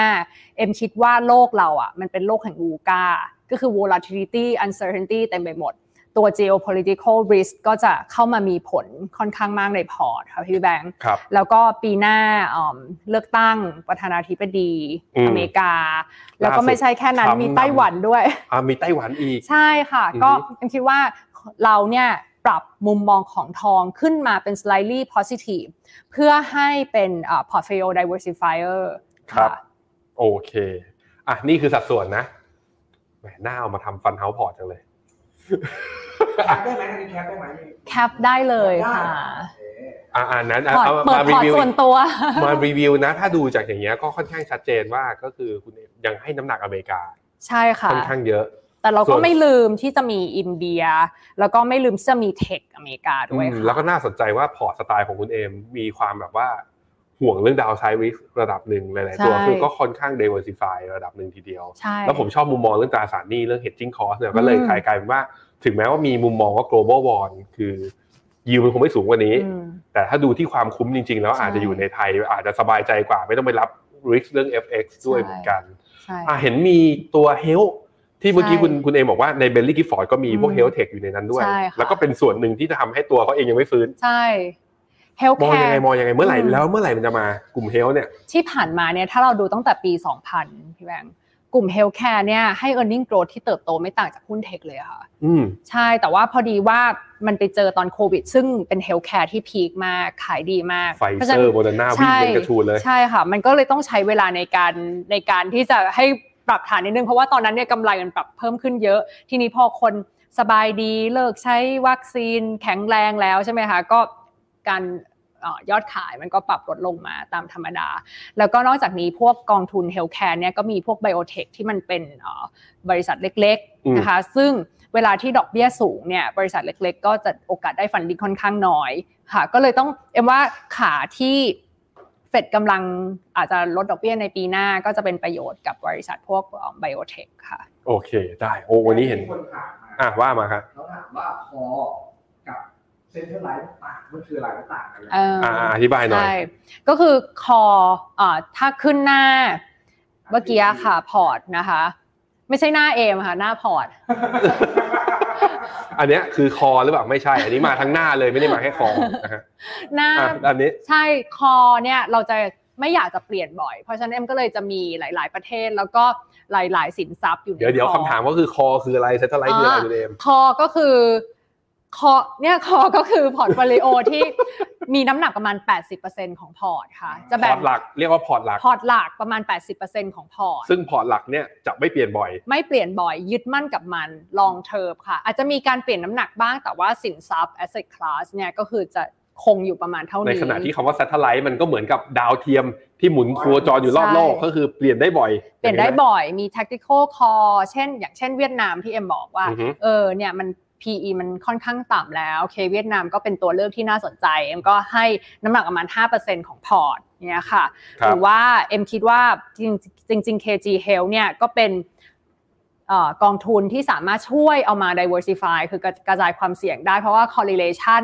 ระหว่าง KG Health กับพวก MSCI World ก็ไม่ได้สูงมากนักนะคะ เพราะฉะนั้นตรง satellite เนี่ยเราก็จะมี 2 หน้าที่ค่ะ ก็คือช่วยกระจายความเสี่ยง แล้วก็ช่วย return seeking ก็คือหาผลตอบแทนเพิ่มขึ้นค่ะ อืมโอเคฮะอ่ะผมลองไปดูเรียงคำถามนะว่ามีใครมีคำถามอะไรบ้าง เข้าสู่ช่วงสุดท้ายของเราอ่าคุณกุ๊กไก่เจ้าประจำของเรานะฮะเขาบอกว่าอินตราเดียอย่าเรียกอินเดียก็เรียกอินเดียคุณกุ๊ก ไก่ นะฮะเขาว่าแพงแล้วปีหน้าถ้าเศรษฐกิจชะลอ อินเดียจะสู้ไหวไหม เวียดนามจะดูแบบว่าเอ่อน่าถือกว่าแบบถูกและมี growth อยู่หรือเปล่า อืม เออ อันนี้เขามอง ใช่ คือเหมือนกับว่าคุณกุ๊กไก่เนี่ยมองว่าเวียดนามดูน่าสนใจทั้งระยะสั้นและระยะยาวมากกว่า อืมใช่ คือเอ็มก็มองว่าทั้งสองประเทศเนี้ยน่าสนใจแล้วก็ต้องเข้ามาอยู่ในในพอร์ตโฟลิโอทั้งทั้งสองประเทศค่ะคุณแบงค์แต่ว่า ครับ อินเดียเนี่ยถ้าสมมติว่าจะถามว่ามันจะสู้ประเทศอื่นๆ ไม่ได้จริงหรือเปล่าเอ็มคิดว่าไม่ใช่นะ เพราะว่า e a r n i n g ของไตรมาสสามที่อินเดียออกมาเนี่ยก็ยังเติบโตสูงมากอยู่ กลุ่มธนาคารที่เคยทำได้ดีก็ยังทำได้ดีอยู่นะคะแล้วก็เอ็มก็คิดว่า e a r n i n g growth ของอินเดียในปีหน้า 15%ก็ยังสามารถ achieve ได้ น่าจะเป็นประเทศไม่กี่ประเทศในเอเชียที่ยังมี e a r n i n g growth เป็น double digit เติบโต อือฮึ สองหลักค่ะ เพราะฉะนั้นทั้งสองประเทศก็ชอบทั้งสองประเทศค่ะ เราจัดพอร์ตแล้วเราไม่จำเป็นต้องชอบประเทศใดประเทศ โอ เดียว เคโอเคได้ หลากหลาย เข้าได้หลัก คุณกิติวัตรจริง ๆคำถามนี้ก็เหมือนกับที่ผมเคยอัดในพอดแคสต์แล้วก็บอกว่าอินเดียเนี่ย คือประเทศใดก็แล้วแต่หรือว่าจริง ๆ แล้ว คือ สิ่งของทุกอย่างทั้งโลกมันไม่มีอะไรเพอร์เฟก ใช่ มันมีแผลอยู่แล้ว ใช่ค่ะ แต่เราต้องวิเคราะห์แผลนั้นให้ออกว่ามันเป็นแผลที่จะสะกิดแล้วมันจะลุกลามกลายเป็นปัจจัยเสี่ยงหรือเปล่า ใช่ ซึ่งของอินเดียมุมหนึ่งคือความ diversity ของเขาที่มัน อืม กว้างมากๆ เยอะมาก ค่ะ ๆ แล้วถ้าดูประวัติของคุณนายกคุณโมดีเขาเนี่ย อืม เขานับถือศาสนาฮินดู อ่ ศาสนาฮินดูเป็นศาสนาที่คนส่วนใหญ่ในอินเดีย อืม นับถืออ อืม ด้วยความเนี้ยมันข้อจุดแข็งก็คือ ก็เลยรวมใจและได้ฐานเสียงของ อืม คนที่นับถือศาสนาฮินดูค่อนข้างเยอะ ค่ะ แต่มันก็มีคนศาสนาอื่น ๆ ใช่ ซึ่งมันก็เห็นคดีแล้วก็เห็นข่าวเยอะแยะมากมาย ใช่ ว่ามันถูกกีดกันถูกอะไร ใช่ คุณคุณเอมองเรื่องนี้ยังไงแล้ว อันนี้มันแค่เรื่องศาสนานะ อืม แล้วเรื่องวันนะ เออ เรื่องชนชั้น ใช่ เรื่องอะไรพวกเนี้ยคือประชากรก็จำนวนตอนนี้แซงหน้าจีนไปแล้ว ใช่ค่ะ คือเขาจะไม่ตีกันก่อนเขาจะไม่วุ่นวายกันก่อนใช่ไหม เป็นปัญหาเป็นปัญหาแล้วก็เป็น อืม ความเสี่ยงค่ะเอ่อความไม่สงบภายในประเทศนะก็เป็นอีกความเสี่ยงหนึ่งของของอินเดียค่ะ อือฮึ แต่ว่าจริง ๆคำถามนี้ดีมาก เพราะว่าเคยมีคนเอาคำถามนี้ไปถามเรดาริโอ อืม เออว่าโอ้โหแบบวันนะเยอะมากภาษาในอินเดียนี่เป็นพันภาษาเลยนะ อืม พันพันสำเนียงอะแต่เขาเขาเขาเข้าใจกัน เอ อ่า อ อ่า คือความแตกต่างเยอะมากค่ะ เรดาริโอถามว่า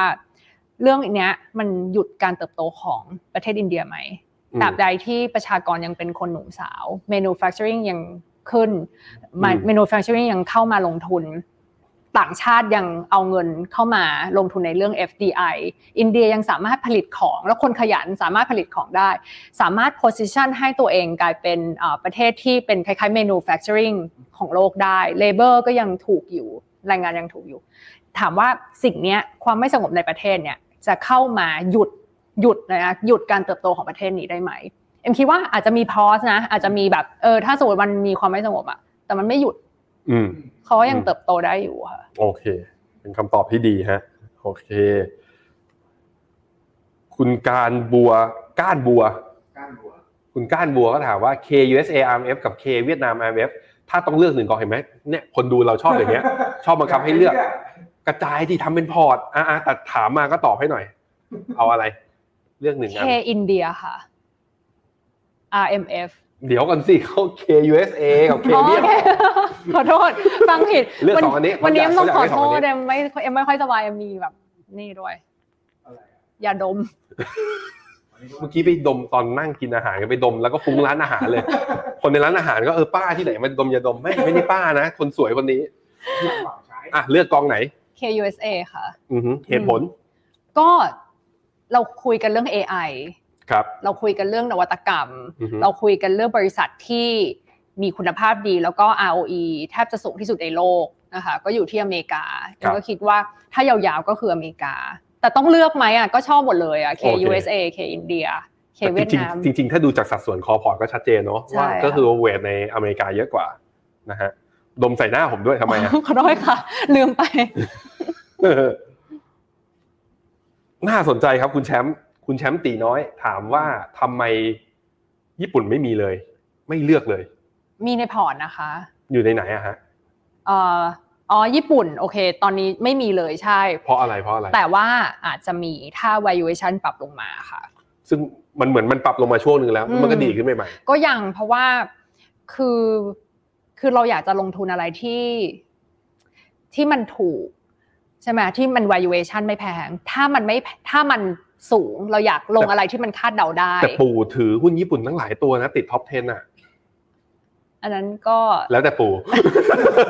เรื่องของปู่เขา ไม่เราก็เราก็ต้องไปศึกษาว่าปู่เขาชอบชอบเพราะอะไรใช่ไหมครับ แต่ของญี่ปุ่นเนี่ยคือที่เมื่อกี้เอ็มบอกว่าถ้าเราเลือกอ่ะก็คือ valuation ถูกๆต่ำๆเอ้ยก็น่าสนใจ ครับ แต่ถ้า valuation ก็ไม่ได้ถูก แล้วเรา forecast macro ยังไม่ค่อยได้ เช่น อืม เราก็ยังไม่รู้ว่า BOJ จะขึ้นดอกเบี้ยไหมใช่ไหมคะขึ้นดอกเบี้ยแล้วเย็นจะแข็งมากไหมเย็นแข็งแล้วบริษัทที่ส่งออกจะมีผลกระทบอะไรเยอะไหม อือหือ แล้ว e a r n i n g growth จะเป็นยังไงค่ะ แล้วการที่เอิ่มเนี่ยค่ะที่มีชันโตเวชอะที่มีการขอเจรจาปรับขึ้นค่าจ้างเนี่ยสุดท้ายบริษัทในญี่ปุ่นจะสามารถ pass on ต้นทุนที่แพงขึ้นจากค่าจ้างได้ไปหาสามารถขึ้นราคาได้ไหม อันนี้คือสิ่งที่ที่เอ็มยังอยากที่จะขอรอดูก่อนค่ะ แต่ถ้า valuation มันลงมาเยอะๆเนี่ยก็อยากที่จะก็น่าจะเป็น good entry point แต่ตอนเนี้ยมันก็นิเคอีประมาณ 15-16 เท่าก็ไม่ได้ถูกค่ะ โอเคฮะ อ่ามีคำถามอันหนึงแบบพอดีผมเห็นคนคนนี้ถามมานานแล้วพี่แบงค์ อ่ะว่ามา แตกนี่เหมือนกันนะเนี่ย K prop A วงเล็บ D ก็คือตัวคลาสฟันผลนะ ตอนนี้ติดลบอยู่ก็ อืม รีดโดนกันหมดเลยตอนช่วงที่ ใช่ ดอกเบี้ยมันเป็นขาขึ้นมา คุณเอมีมุมมองยังไงครับ กับกองนี้ รีดแล้วก็ยังไม่ได้แนะนำเพราะว่ารีดเนี่ยตอนขาดอกเบี้ยขึ้นเนี่ยก็ค่อนข้างที่จะกระทบรีดมากพอสมควร แล้วก็หลังจากโควิดเนี่ยการที่เอ่อพวกภาคอสังหา เช่นพวกออฟฟิศ ครับ หรือว่าอย่างเช่นเราเห็นกรณี WeWork ใช่ไหมคะ ม คือการ work from home ก็ทำให้เป็นจุดเปลี่ยนของของพวกภาคอสังหาเช่นเดียวกัน แต่ละเซกเตอร์ฟื้นไม่เท่ากันเอ่อห้างสรรพสินค้าจะฟื้นแล้ว แต่ว่าพวกออฟฟิศเนี่ยก็อาจจะไม่ได้เต็มที่นะคะ แต่ว่าจุดดีของ K-PROP I ก็คือว่าเขาไปลงทุนในพวก Data Center ที่สิงคโปร์แล้วก็พวก REIT บริษัท REIT ที่ออสเตรเลียที่เป็น Data Center เช่นเดียวกัน แล้วก็เป็นบริษัท REIT ที่มีคุณภาพ เราพยายามลดน้ำหนักที่เป็นพวกออฟฟิศลงนะคะ เพราะฉะนั้นเอ็มก็คิดว่า K-PROP I เนี่ยจะฟื้นพร้อมดอกเบี้ยที่ปรับลดลงในปีหน้าค่ะ อฮึซึ่งคุณเอ็มคาดว่าเฟดจะเริ่มปรับดอกเบี้ยลงเมื่อไหร่ครับ คือตลาดเนี่ยมองค่อนข้างเร็วตั้งแต่ต้นปีเอ่อไตรมาสหนึ่งใช่ไหมคะ แต่เอ็มคิดว่าการที่เศรษฐกิจอเมริกายังแข็งแกร่งขนาดเนี้ยก็คิดว่า High for longer น่าจะหลังเดือน 6 ค่ะ น่าจะเป็น ค ค รึ่ รึ่ ง ง ปี ปี ห ห ลั ลั ง งค่ะ โอเคได้ฮะ มีอีกคำถามหนึ่งพี่ของคุณผู้ใหญ่เหมือนกัน ครับ ไปต่อครับ คุณกุ๊กไก่ครับอ่ากองมี K Energy กับตัว K ICT อันนี้กองไทย พูดถึงวิวไทยเลยแล้วกันอะไทยเนี่ยยังไม่ฟื้นเลย ใช่ค่ะ บวกบวกบวกบวกอยู่เอาแดงอีกแล้ว ค่ะ วันนี้ก็คือแล้ววิธีการในการทำให้ตลาดหุ้นไทยฟื้นคือเอ่อกรรมการตลาดออกมา แล้วให้บอกความมั่นใจว่ามันไม่ได้มีอะไรผิดปกติ ค่ะ พอแค่บอกจะออกบอกว่าจะมั่นใจเท่านั้นแหละตลาดก็เริ่มมีแบบได้บ้าง ค่ะ แต่พอผ่านไปอีกวันหนึ่งย่ออีกแล้ว ค่ะ ไทยเกิดอะไรขึ้นอ่ะแล้วก็รวมถึงไปวิเคราะห์หน่อยว่ากลุ่ม Energy กับกลุ่ม ICT จะเป็นยังไงบ้าง จริงๆ เรามองว่าไทยตัวฟันเดเมนทัลเนี่ยไม่ได้ไม่ได้มีปัญหาเลยอะค่ะ อืม คุณแบงค์แล้วก็ แล้วเรามีปัญหาที่อะไร คือคือเอ็มคิดว่ามันคือโฟล์ของนักลงทุนต่างชาติ แล้วก็คนไม่มั่นใจในเรื่องของตัวดิจิ t a ลวอลเล็ตด้วยค่ะ อยากที่จะเห็นความชัดเจน แล้วก็ อืม ที่ผ่านมาเนี่ยไทยมันลงเอ่อเขาลงมาพร้อมกับตลาดโลกด้วยนะคะ คือถ้าอเมริกาเนี่ยปรับลดอ่อมดัชนียังไม่สามารถปรับขึ้น แล้วก็ดอลลาร์เนี่ยยังคงแข็งอยู่ตลาดไทยก็ค่อนข้างที่จะฟื้นยา อันนี้ ก เปิดมานี่คือจะให้ขึ้นสไลด์ได้ไหม ไม่ให้ขึ้นค่ะ แค่จะแค่จะ เอ้า อ่ะตามนั้นครับครับ ไม่ให้ ขอโท ขึ้ษนครับ ไม่ให้ขึ้นค่ะ แต่ว่าเนี่ยค่ะก็พอดีจะหาตัวเลขว่าปีหน้าเนี่ยเราก็มองว่า e a r n i n g growth ของไทยนะคะ EPS น่าจะไปอยู่ที่ร้อยได้นะคะ ก็บวกมา 10%ต้นๆนะคะ แล้วก็ อืม ปีนี้เนี่ยกำไรถูกปรับลดลงมามาเยอะแล้วค่ะ แต่ว่าปีหน้าเนี่ยกำไรน่าจะพลิกกลับมาเป็นบวกได้ จากเรื่องการส่งออกนะคะ แต่ว่า ครับ เอ่อเราก็มองว่าจริงๆเอ่อหุ้นขนาดกลางนะคะ เช่นพวกขนส่ง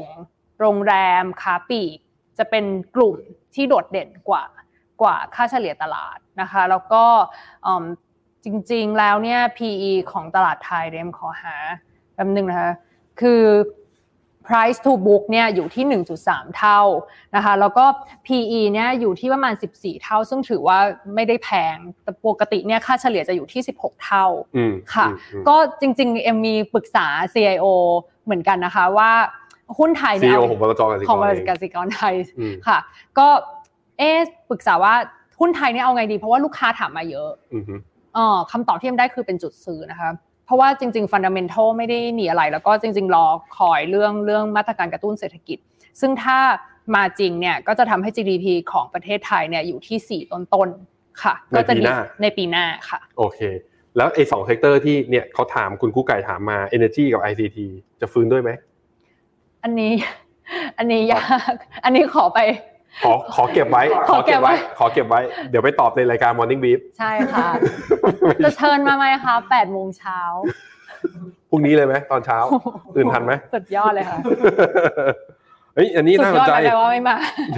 k s เมื่อไหร่จะออกกอง RMF ที่เป็นอินเดียจะมี อ๋อ ไหม กำลังจะมาแล้วค่ะ ปีหน้าค่ะ ปีนี้ซื้อไม่ทัน ปีนี้ซื้อไม่ทัน โอเค ค่ะ แต่ว่า แต่ ถ้า เรา เป็น นักลงทุนฟีดแบ็กมาเยอะมากเรากำลังทำให้อยู่เลย ถ้าอเมริกาแบบว่าที่ไม่ได้อ่าอย่าง KUSA มี ใช่มีค่ะมี KG KUSA Tech มี SSF IMF เวียดนามมี มี IMF ค่ะ มี มีค่ะ ส่วนอินเดียเนี่ยรอปีหน้า รอก่อนใช่ โอเค ค่ะ ได้ครับ หวังว่าตลาดจะเอ่อปรับฐานลงมาบ้าง ให้เรามี good entry point ค่ะ แต่สำหรับเอมก็คิดว่าซื้อได้เลย อ่ะคุณเอ็มไหนๆก็มาทางทางโลกแล้วงั้นไปเอาเทอร์นิทีฟแอสเซทเลยเขาถามมาคุณกิติวัตรคริปโตเอาไหม ไม่เอาค่ะ ไม่เอาเลยเหรอ ใ ใช่ค่ะอ๋อโฮเวิร์ดมาสอนงี้ สอนยังไงครับ ทองค่ะ ทำไมต้องเชื่อเขาด้วยอ่ะ ไม่ได้เชื่อเล่าให้ฟังเฉยๆค่ะ โอเคครับ ทองเนี่ยก็มีคนถามว่ามุมมองทองยังไงใช่ไหมเขาบอกว่าอะไรที่มันไม่มีกระแสเงินสดอ่ะมัน value ทำ valuation ลำบากคริปโตก็เช่นกัน มีเอาไปฝากยิวฟาร์มมิ่งไง อ่าใช่ค่ะ งั้นเดี๋ยวกลับไปบอกเขา อ่ะยังไงต่อเขาบอก ไม่ ว่ายัง ค่ะ ไงต่ เอ็ม อ ก็ ฮะ เอ็มเอ็มไม่เอาเพราะเอ็มไม่ได้คือสำหรับคนที่เข้าใจมันจริงๆต้องเข้าใจมั แส น ดง จริงๆ ว่าไม่มี เลย exposure เลยไอ้เล็กก่อนหน้านี้ที่มีขาขึ้นมาคุณเอ็มก็ไม่ได้ลงทุน ไม่ค่ะ โอเค ก็ยังยึดมั่นในสินทรัพย์ที่ตัวเองมี ก็มีแต่แตะไว้บ้าง อ๋อมีบ้างมีเพื่อให้รู้ มีเหมือนมือใช่มีเพื่อให้เราได้ติดตามค่ะ อือหือ แต่ว่าไม่ได้ไม่ได้ถือว่าเป็นการลงทุน ถือว่าเป็นแค่การเก่งกำไรค่ะ โอเค วันนี้ยาว แล้วคนดูก็อยู่กับเรา จบได้ นะ แล้วล่ะค่ะ คนดูก็อยู่กับเรา จบได้แล้ว ม่ ไป ไปหน เลี้ยงแมว แมวอยู่ไหนแล้วอ่ะ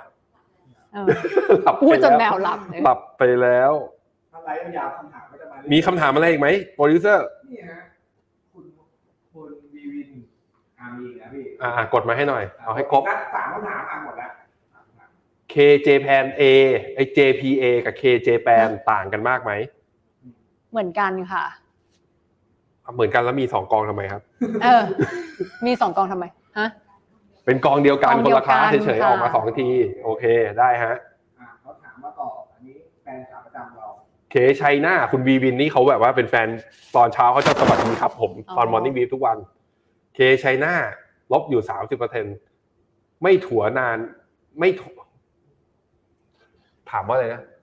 ไม่ถัวนานไหมจะคืนทุน ถ้าไม่ถัวนานไหมจะคืนทุน โอ้ลบสามสิบเปอร์เซ็นมันต้องใช้หกสิบเปอร์เซ็นในการขึ้นไปเลยนะ อ๋อ เอ็มจำได้แล้วเอ็มจะพูดกับคุณแบงค์ว่าอะไรตอนที่เอ็มลืมไป อ่ะ ว่าไงฮะ เอ็มคิดว่าควรจะคิดอย่างนี้ก็คือคนที่มีจีนนะคะ ครับ ก็หนึ่ง choice แรกก็คือถั่วนะตอนนี้ใช่ไหมคะ เพราะว่า valuation มันค่อนข้างต่ำแล้วก็เศรษฐกิจโชว์ sign of stabilization อือหือ แต่ออปชั n ที่สองก็คือ ถ้าสมมติว่าไม่ถั่วจีน แล้วเราก็ต้องไปหาประเทศที่อัพไซด์มันเยอะกว่า การที่เราจะได้จากจีนค่ะ ก็ลองไปดูว่าประเทศนั้นอะแบบเราโอเคไหมอยากลงทุนไหมเอ็มก็คิดว่ามันคือ อเมริกาเทคอเมริกา อินเดียเวียดนามที่จะ provide upside ให้เราได้ค่ะ อือฮึโอเคได้ครับ ขอบคุณทุกคนมากนะที่เข้ามาฟังในรายการแล้วก็เข้ามาดูกันเราสองคนในวันนี้อ่าสรุปมุมมองจากที่คุยกับคุณเอมเนี่ย ค่ะ คือเรามาในจังหวะที่ตลาดคือคุณเอมอ่ะเป็นนักลงทุนที่มีความ positive ต่อรองเทอมเอาลุกมาตลอด อืม จากที่เราคุยกันมา แล้วมันเข้าทางว่าเฮ้ยช่วงเวลาเนี้ยงบ e a r n i n g มันก็เพิ่งออกมา อืม ประจวบเหมาะพอดีเลย คุณเอมให้มุมมองไว้นะฮะก็คือสินทรัพย์ที่คุณเอมชอบมากที่สุดนั่นก็คือหนึ่งในนั้นก็คือตัวหุ้นเทคอเมริกา อันนี้อันดับหนึ่งอันดับสองถ้าเป็นในมุมของ tactical ก็คือมีเวียดนาม เวียดนาม เวียดนามอันดับสามก็คืออินเดีย แต่อินเดียก็คือ long term อินเดียก็ขอลองเทอมหน่อย ใช่ เพราะ ค่ะ มีคนบอกว่าอยากให้จบด้วยการที่คุณเอมเนี่ยต้องอุ้มแมว เอาแมวกลับมาเข้าฉายอีกครั้งหนึ่งคือ เดี๋ยวเปิดประมูลนะฮะแมวตัวนี้ ออกกล้องมาขนาดนี้เดี๋ยวขายเลยอ่ะขอบคุณทุกคนมากใครอยากจะเจอใครอยากจะให้ผมเชิญแขกคนไหนมาในรายการ เพื่อจะมาอัปเดตมุมมองตลาด ในภาพรวมกันแบบนี้ทุกๆ สัปดาห์นะครับ ก็ฝากติดตามแล้วก็กับอ่ากดคอมเมนต์กันเข้ามาด้วย ใครที่ยังอยู่ตอนนี้ก็มันคนกดไลค์มาแค่ร้อยกว่าคนเอง ขอกดไลค์เพิ่ม คิดซะว่าไม่ได้กดให้ผมกดให้คุณเอมกับกดให้แมวแล้วกันนะครับอ่ะวันนี้ผมแล้วก็คุณเอมแล้วก็ทีมงานข้างหลังฉากทุกคนขอลาคุณผู้ชมทุกคนไปก่อนนะครับ สวัสดีครับ สวัสดีค่ะ ในโลกของการลงทุนทุกคนเปรียบเสมือนนักเดินทาง คุณหลักเป็นนักเดินทางสายไหน การลงทุนทุกรูปแบบเคยลองมาหมดแล้ว ทั้งกองทุน หุ้น พอร์ต แต่ก็ยังมองหาโอกาสใหม่ๆ เพื่อผลตอบแทนที่ดีขึ้น แต่ไม่รู้จะไปทางไหน ให้ฟิโนมิน่าเอ็กซ์คลูซีฟบริการที่ปรึกษาการเงินส่วนตัว ที่พร้อมช่วยให้นักลงทุนทุกคนไปถึงเป้าหมายการลงทุน สนใจสมัครที่ f i n o m e p h e n o m e n a e x c l u s i v e หรือ line at p h e n o m e n a p o r t คำเตือนผู้ลงทุนควรทำความเข้าใจลักษณะสินค้าเงื่อนไขผลตอบแทน และความเสี่ยงก่อนตัดสินใจลงทุน